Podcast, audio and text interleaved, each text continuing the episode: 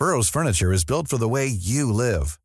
From ensuring easy assembly and disassembly to honoring highly requested new colors for their award-winning seating, they always have their customers in mind. Their modular seating is made out of durable materials to last and grow with you. And with Burrow, you always get fast, free shipping. Get up to 60% off during Burrow's Memorial Day sale at burrow.com slash ACAST. That's burrow.com slash ACAST. burrow.com slash ACAST. This podcast is for entertainment purposes only and does not replace your own financial, tax, legal, or financial product advice.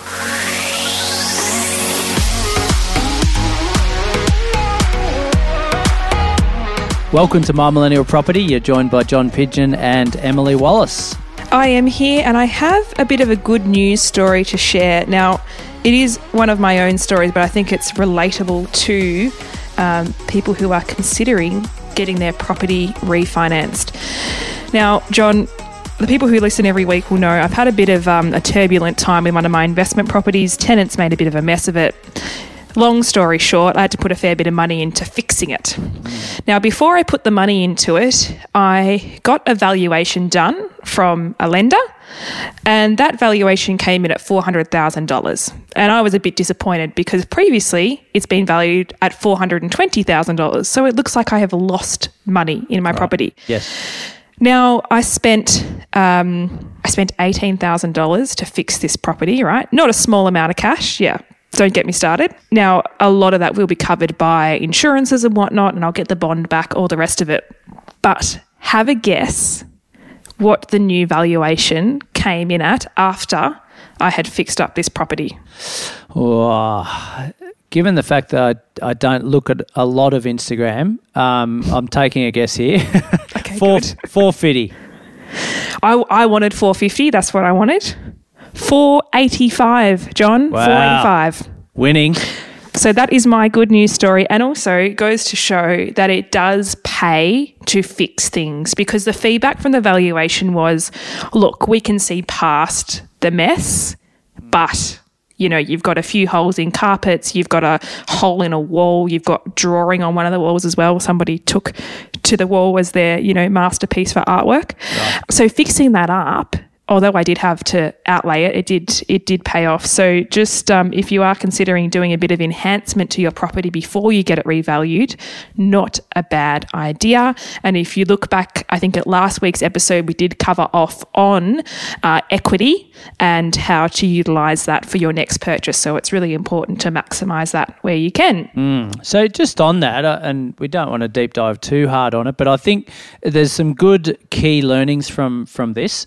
Um, number one is if you had your time again, could we have avoided that with? Uh, and I'm I'm not saying you could have or you couldn't, but I, I just want to uh, to look at that to say, well, because I've always said personally, if I've got a bad tenant, I've got a bad property manager.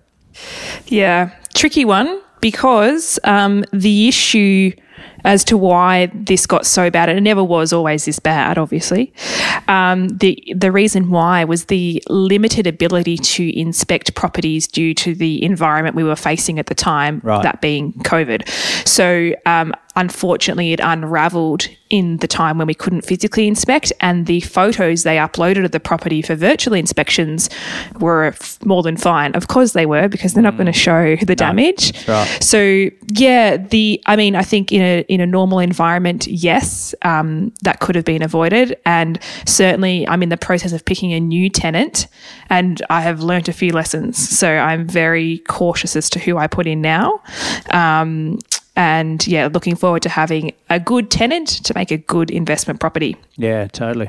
Now, enough about me. This is about you guys, the listeners, because you have delivered once again on your questions that you would like John and I to thrash out together. And we love doing this because, uh, as always, we want to deliver on what you want to hear.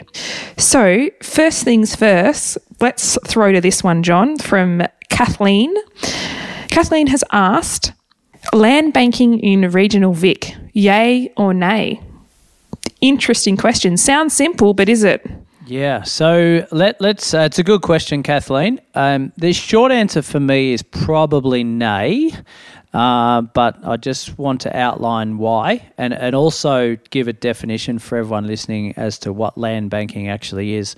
So, essentially, the philosophy behind land banking is uh, presuming that the land will go up in value over time. Now, when someone goes and buys a block of land, they can they, it may be subdividable um, or it may not. But the intention is to to build something on it at some stage down the track, um, or they may have just um, yeah bought uh, an option to buy that block of land, which is a, another conversation in itself. So Kathleen's saying in regional Victoria at the moment, there's a bit of a, uh, I suppose, a land shortage. So she's maybe thinking, well, I go and buy a block of land for, I don't know, $200,000 and I'm just going to sit on that block for the next five years until uh, land becomes even more of a commodity than it is today. And hopefully it's worth $300,000, right? So without having done anything other than hold the costs of that, uh, of that land, uh, we've made some money, right? So, and so in theory, it sounds okay. I, I suppose the downside is there's no income associated with that land over the journey. So if we're holding it for five years, there's no income and we're holding a debt.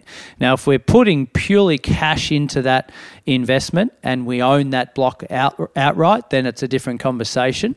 Uh, but can that cash be used somewhere else for better income producing purposes? Would be my question to Kathleen. But so yeah, that that's a roundabout way of saying no. I, I think it's uh, it's it's whilst land does go up in value, it's not guaranteed to go up in value, and there's no income coming in from that uh, particular block maybe a solution to this would be a house on a very large piece of land, right? That has subdividable potential. Like you can maybe cut pieces off, which is how a lot of farmers make a fair chunk of money. They have these massive acreages of, you know, hectares of land and they over time cut them off, get them titled and sell them off, which is great. But I guess I agree with you. I think not having an income from that land because it's literally just a piece of land maybe a solution um, which might be you know a higher cost associated with the purchase of it but at least you do have some rental return coming through would be a house on a much larger piece of land that you could cut off into pieces and sell off and make your money that way. But i can see the opportunistic you know piece of this all being that as we always say they're not making any more land. So if you could afford to sit on it for a couple of years and then sell it off, then maybe you could have a good return. But mm. I think the key thing is there if you can afford to do so, uh, and that means yeah. the repayments every month. Yeah, and, and obviously it depends on where that land's actually located as well. Like, is it desirable land or is it just land left over that no one wants because it's in a flood zone or it's uh, it's got a lot of slope about it and the site costs are going to be too great to build on? Like, it's got to be desirable land to begin with. And, and a, a lot of people try to do it in land estates where all the houses will be up and built around them, but they'll still have this block remaining that's not built on. And as a result, there there is uh, an increased value in that land because uh, everything's been built out and everyone wants to live there, but no one can get themselves a block of land. So that that's where it may work, uh, but understanding that a lot of estates do have covenants on the purchasers saying you must build within a, a certain time period. So just do your research on that. Most definitely. Now, a bit of a change of pace. James asks, How do I know when I should cut losses on a bad investment property purchase? And he's put a skull emoji next to it, which I find quite entertaining. Um, so, so, how do we know, you know, when we should probably sell up, it might be at a loss, it might be at a break even point, um, when effectively, you know, a property could be draining us of serviceability, but also of money in the meantime if, if we have to keep putting money into it to keep it thriving and surviving. So, what are your thoughts on this one, John? I, I mean, as much as I am an investor myself, I'm probably not one to directly advise on when to cut losses on one. Yeah, it's an interesting one. It's uh, uh, ego's got a lot to do with it. I don't know if the skull uh, mm-hmm. emoji is um, is the ego or not. I don't know, but uh, I'm d- actually doing this for a client at the moment. Uh, he came on board at the start of the year and has a, a large portfolio, and I mean really large, but there's a lot of underperforming properties in that portfolio. So I've taken to it with a stick and, and said we need to get rid of these properties because I think in the last eight years they've done next to nothing and actually gone backwards. And I can't see them returning to any sort of uh, great outcome in the in the next five to ten years. So let's move them on. He doesn't need the cash, but he doesn't like losing money either. So let's just make a decision where we have to do drop our ego because we bought it in the first place. It was our responsibility, uh, but we're saying, look, let's move on to to to something greener. Um, in this situation, I always say, is it giving you capital growth or is it giving you cash flow? If it's giving you neither of those two, then there's a really strong argument for getting rid of that property. Um, if it's if it's uh, burning at your uh, wallet every month because it's costing you a heap of dough and it hasn't gone up in value, which it sounds though it probably hasn't in this situation, then we do need to um, look at cutting our losses there.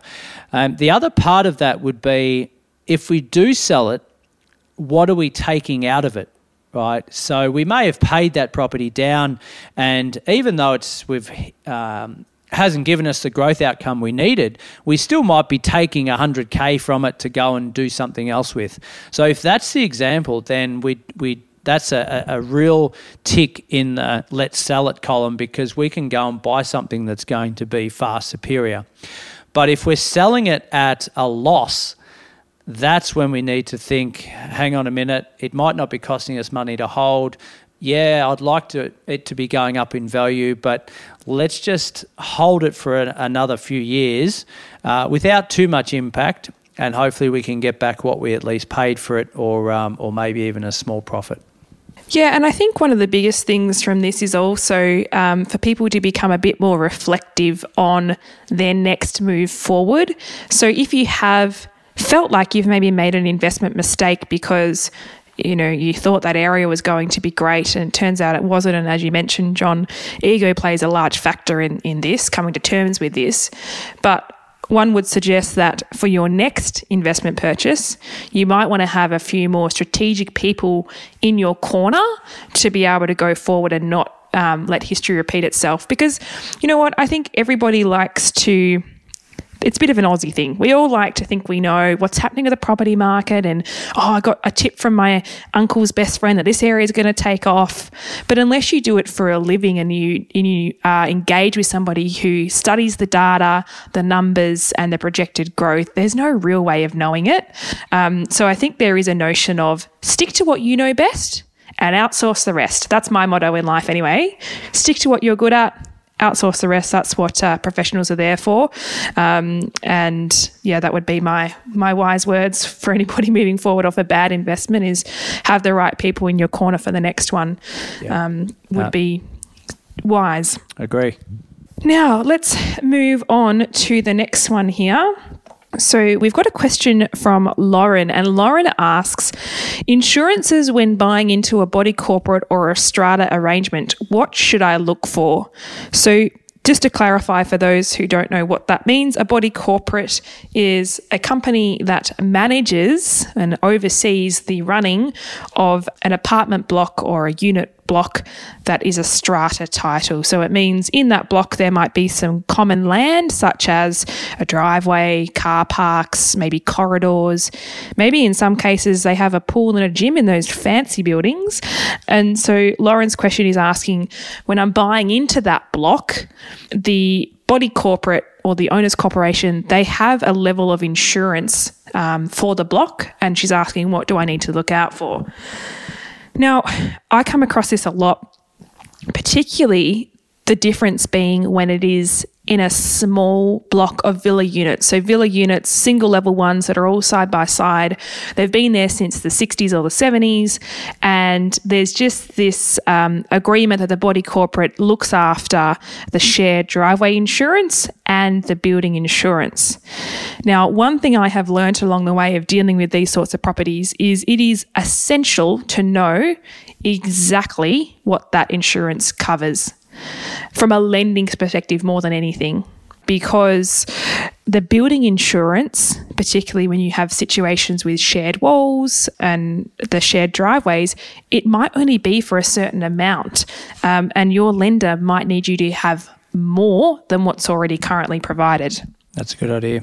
Yeah, so I mean, I guess we're not in we're not insurance specialists by any means, um, but I always advise people to provide that certificate of currency to their mortgage broker, who will be able to inform you if that cover is sufficient for the loan you're going forward for and what the lender needs to see from you, or if you actually need to take out additional building insurance to make sure that you're covered in the event something tragic happens to your property. Mm. And obviously, factor that in before we buy it, ideally, mm. so that we know what our running costs for that year are going to be, and, also get an understanding of that sinking fund, which is a combined um, monies that uh, that the body corporate holds to be able to continue with uh, improvements and upgrades and and just see what has been done and what has been claimed because yeah, I had a, a clarity call with someone a few weeks ago where there's like forty thousand dollars of works need to be done and they're not sure who's paying for it. They think it's the council's responsibility, but council's wiping their hands of it, even though they're going to fix it.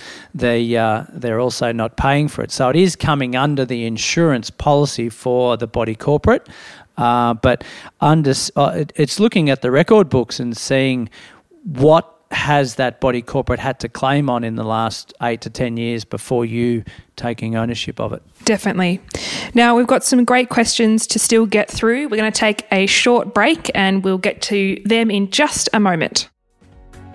If you're after personal financial advice, don't get it from a podcast. If you would like help based on your own personal situation, head over to sortyourmoneyout.com, click Get Help, and we'd be happy to introduce you to one of our trusted advisors. We also have a panel of trusted mortgage brokers we can connect you with to get you into your first home, an investment property purchase, or to review your current loan if you don't have a broker. Our panel of advisors, mortgage brokers, and accountants work with clients all over Australia so they can connect with you wherever you are. That's sortyourmoneyout.com and click Get Help. When you're ready to pop the question, the last thing you want to do is second guess the ring. At Bluenile.com, you can design a one of a kind ring with the ease and convenience of shopping online. Choose your diamond and setting. When you find the one, you'll get it delivered right to your door. Go to Bluenile.com and use promo code LISTEN to get $50 off your purchase of $500 or more. That's code LISTEN at Bluenile.com for $50 off your purchase. Bluenile.com code LISTEN. Quality sleep is essential. That's why the Sleep Number Smart Bed is designed for your ever evolving sleep needs. Need a bed that's firmer or softer on either side? Helps you sleep at a comfortable temperature? Sleep Number Smart Beds let you individualize your comfort so you sleep better together. JD Power ranks Sleep Number number 1 in customer satisfaction with mattresses purchased in-store. And now, save 50% on the Sleep Number limited edition Smart Bed for a limited time. For JD Power 2023 award information, visit jdpower.com/awards. Only at a Sleep Number store or sleepnumber.com. Now, Andrea asks an interesting one, and sorry I didn't brief you on this before, John. Sometimes I'll let you know what I'm going to ask, and sometimes I just throw it at you. So yes. here we go, throw it at you. Um, Andrea asks, "What is the type of data that people mean when they say inverted commas?" due diligence? Great Ooh, question. It is. Great question. Because everyone's like, oh, you got to do your, your DD, your due diligence on this property. Bit of lingo. Yeah, um, what talk. does it actually mean? Look, what it, does it actually mean? I, I think there's uh, intrinsic and extrinsic due diligence. So, what's happening in your life and what's happening external, which is basically the property markets and the the finance, uh, the climate of, of lending, and um, maybe governments and and just everything that's happening that I call beyond your control. So, first of all, I'd look at your own backyard and say, well, what is in your control? I need to do some due diligence on myself, uh, understand my cash flow management, understand my goals and, and what I want long term, understand what my current portfolio is doing for me, income, expenses, uh, running costs, etc. Uh, once I've done all of that, then I can look external and say, right, how much will the banks lend me? Uh, what areas are identified for that price point that I can come in at? If I can borrow 500,000 and my ceiling is, say, 600,000, what markets can I get myself into? And then what type of properties are going to be in demand in those particular markets and why would I buy there? What are the rents going to be in those areas? Uh, like it, DD is is so wide and elaborate, isn't it? You can go on for days. But again, talking to someone yesterday, they've gone on too long. They've been looking for two years with DD and internal, external, beating themselves up, um, getting FOMO. When in actual fact, there's overkill. So I, I think you've got to hit a sweet spot where I've I've looked in my own backyard. I've done my own research for my personal life and I've looked at external and know what I can buy for the money I've got and the yield I need and the type of property is going to be best bang for buck and, and best outcome, away I go. Yeah, and I think, you know, these due diligence measures, there's not a list that like is a golden list that you must cross off as such. I think definitely what you mentioned there, speaking about looking into yourself to begin with and making sure that you're actually ready to go into a property purchase is key. And then obviously the the next steps that come with that around finance, around the property itself. We have done an episode on what to look out for on a macro and micro level when looking at a property. So things like council planning and projects and uh, infrastructure and things like that, which you can certainly refer back to that goes into a bit more detail. Um, but hopefully that has clarified your question, Andrea, as to what DD actually means and what to look for. Uh, just uh, to round that out, uh, Emily, with Andrea's question there, it also may mean everyone's at a different stage, right? So it, it may mean finding your team of people. It may mm. mean finding a mortgage broker to begin with. It may mean finding a buyer's agent. It may mean finding an accountant. It, it uh, yeah. So it, it comes on various levels depending on uh, have you invested in before, what your mindset is, as you mentioned, and uh, a whole range of other areas. Now, change of pace again here. Um, I like this. Elizabeth has asked commercial property. That is her question. Commercial property question mark. so, um, what, for for context, I put on my Instagram what do you want us to cover off in the next episode with questions and things like that. Now, commercial property is not one that we often touch on, and there's no particular reason that we don't. Probably mainly because you and I both buy a lot of residential um, properties in our professional fields outside of what we do with the podcast. But commercial property, can I say, my dad has been harping on about me getting into commercial property for God knows how long. And I, I do understand there's benefits to it, but my personal risk profile, I'm a bit nervous to take the plunge. Yeah. Like it seems like a maybe it's just because they're physically bigger and and dollars wise there's a lot more riding on it. But commercial property, uh, have you had many dealings in commercial property or what are your thoughts? Yeah, it's it's a bit above our pay grade, or, or left to right of our pay grade. Um, so we won't go into too much detail on it, other than give our own thoughts and and, and opinions on it. But uh, essentially, people ask me all the time, should I buy commercial property? And I've got clients that have got commercial property, etc. I think the distinct difference is uh, you need a larger deposit because you're playing a bigger game. So uh, most commercial properties are going to be more expensive than something that's equivalent residential nearby, right? So we may have to spend a million dollars to get into any sort of commercial property in, in most larger locations. Uh, and the, the second part of that is the lenders will generally want a 30% deposit not or 10 or 20. So if we can scrape into a, a 20% territory, awesome. But generally speaking, they'll want, our, uh, want the 30%. So on that example, million dollars, 30%, we need 300K. A lot of first home buyers, or, or indeed anyone that's maybe in their 20s and 30s, I'm assuming here, but uh, they might not have 300K to give to a commercial property investment when they're wanting to buy their own home to live in. So, mm. yeah, that that's a, a, a, real roadblock for a lot of people is just the mere fact that they need to come up with a, a much larger deposit. It's it's a pretty decent amount of money, and one would assume this is why a lot of people do joint ventures when they go into commercial property. So a joint venture is where you partner with multiple people. It might be one other, might be a couple of others um, to buy the property together. Therefore, your investment up front is not as you know big as that 300k. It might be a portion of then this is and this is where my personal risk profile and I think many other people would echo this. More people more problems. I'm like joint venture I don't know if I want that. That seems like you know there's more paperwork involved. There's other people's um, personal circumstances thrown to the mix of that. And I'm not saying like I'm anti-commercial by any means. Like I think it's comes down to an education factor that I lack the knowledge personally, um, and many other people would. Maybe it's even worth us getting a commercial property specialist in for an episode, mm. just so we can thrash it out in a bit more detail.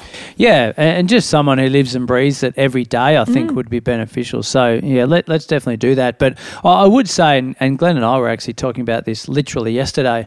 Uh, it, it's common for business owners to buy commercial premise to run their business out of, so they can rent it off their their their own business or, or their own super fund or whatever that might be. So, so that's pretty cool. That's a, a, a sort of a win-win. They're investing in real estate as well as running their business out of. So that that's mm. probably the most common uh, I have seen. But the attractive part of commercial property is definitely the yields. The yields mm. are generally a lot higher than residential returns. So talking a lot of the time six seven percent gross yield plus, which is which is pretty awesome. Uh, but on the flip side, understand the vacancies and, and where that commercial building is located and what you are attracting uh, based on that type of building. So, we know retail in the last couple of years has struggled a little bit for various reasons.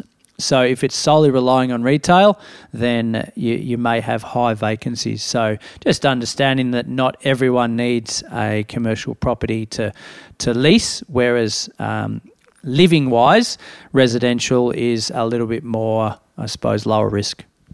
Yeah.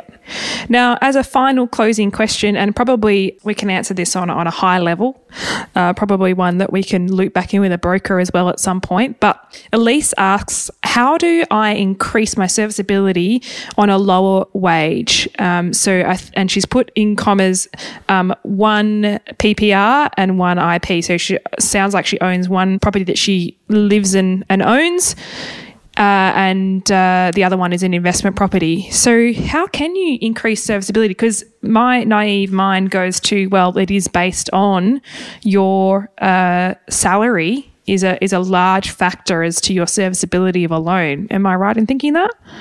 Your naivety is correct, Emily. Um, look, I think, given the fact that there's one investment property and one principal place of, of resident. They're both got debt, I'm assuming.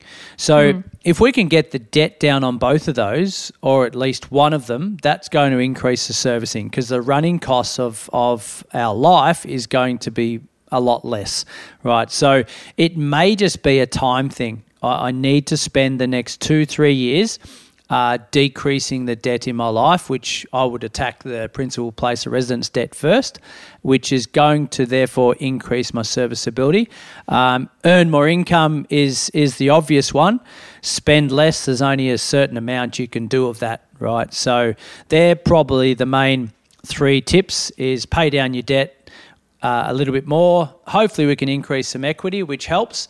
Uh, but then yeah, can we increase our income over that journey? And and I've um, been in this situation myself where I've actually had to go and earn a higher income just to get myself my next loan.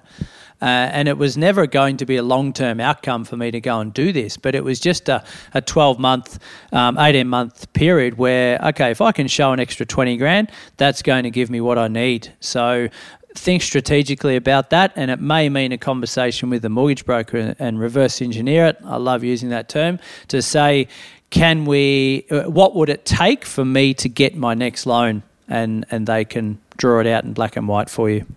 And just a side note that's quite relative as well, um, in terms of increasing your salary, and potentially that comes in the form of a pay rise or a promotion within your work, um, do jump on to our other little family member, um, the Careers podcast, because I know there's episodes in there that talk about how to go about doing that. And sometimes it's just as simple as asking the question, to be honest. Uh, and if that's going to be the difference between you being able to buy in the next 12 months versus the next three years, that might be a good incentive to jump on and learn a bit more about that. So go and check out the Careers podcast um, if you haven't already. Now, that does bring us to the end of today's episode. Um, we seem to have crossed off quite a few questions from our community, and we are so thankful for you submitting those questions. I think one thing that John and I would like to do more of for you is to bring in specialists. We are working on getting a solar specialist to come in because that has been a prominent question in the Facebook group and also through our own social media channels. So we certainly will look into having a specialist in that space. As we mentioned today, a commercial specialist as well would be definitely helpful. So we uh, I will look into that. But any other specialists that you would like us to interview on the please hit us up either via the Facebook group, so the My Millennial Money Facebook group, or on our respective um, social media channels or emails, whatever way you see fit. Um, reach out and let us know who you'd like us to speak to.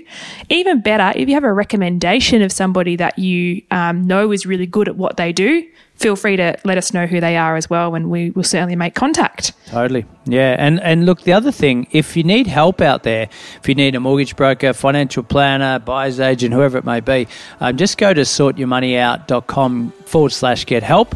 And um, yeah, we can put you in touch with someone who may be able to assist you. Most definitely. We've got trusted people all across the nation. So um, hit us up there and we'll be able to help you out. Well, it's been a pleasure, John. It has. Until next week, we will certainly be here as we are every single week, bringing the goods around property for you, uh, and we will speak soon. Hooroo.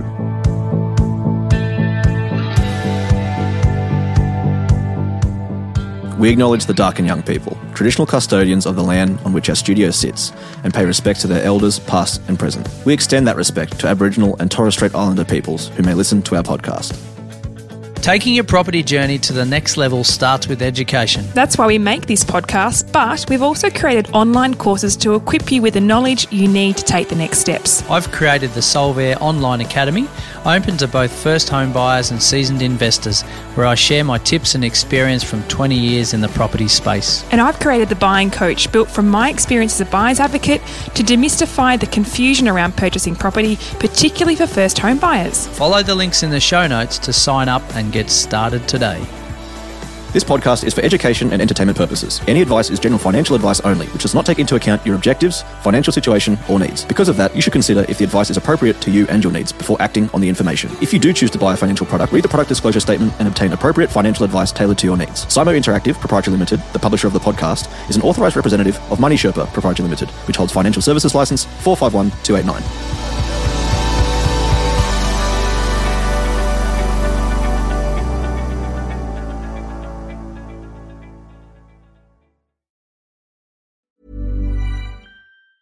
Hi, I'm Daniel, founder of Pretty Litter. Did you know cats tend to hide symptoms of sickness and pain? I learned this the hard way after losing my cat, Gingy. So I created Pretty Litter, a health monitoring litter that helps detect early signs of illness by changing colors, saving you money and potentially your cat's life. Pretty Litter is veterinarian developed, and it's the easiest way to keep tabs on your fur baby's health right at home. Go to prettylitter.com and use code ACAST for 20% off your first order and a free cat toy. Terms and conditions apply. See site for details. Mom deserves the best, and there's no better place to shop for Mother's Day than Whole Foods Market. They're your destination for unbeatable savings, from premium gifts to show-stopping flowers and irresistible desserts. Start by saving 33% with Prime on all body care and candles. Then get a 15-stem bunch of tulips for just $9.99 each with Prime. Round out Mom's menu with festive rosé, irresistible berry chantilly cake, and more special treats. Come celebrate Mother's Day at Whole Foods Market.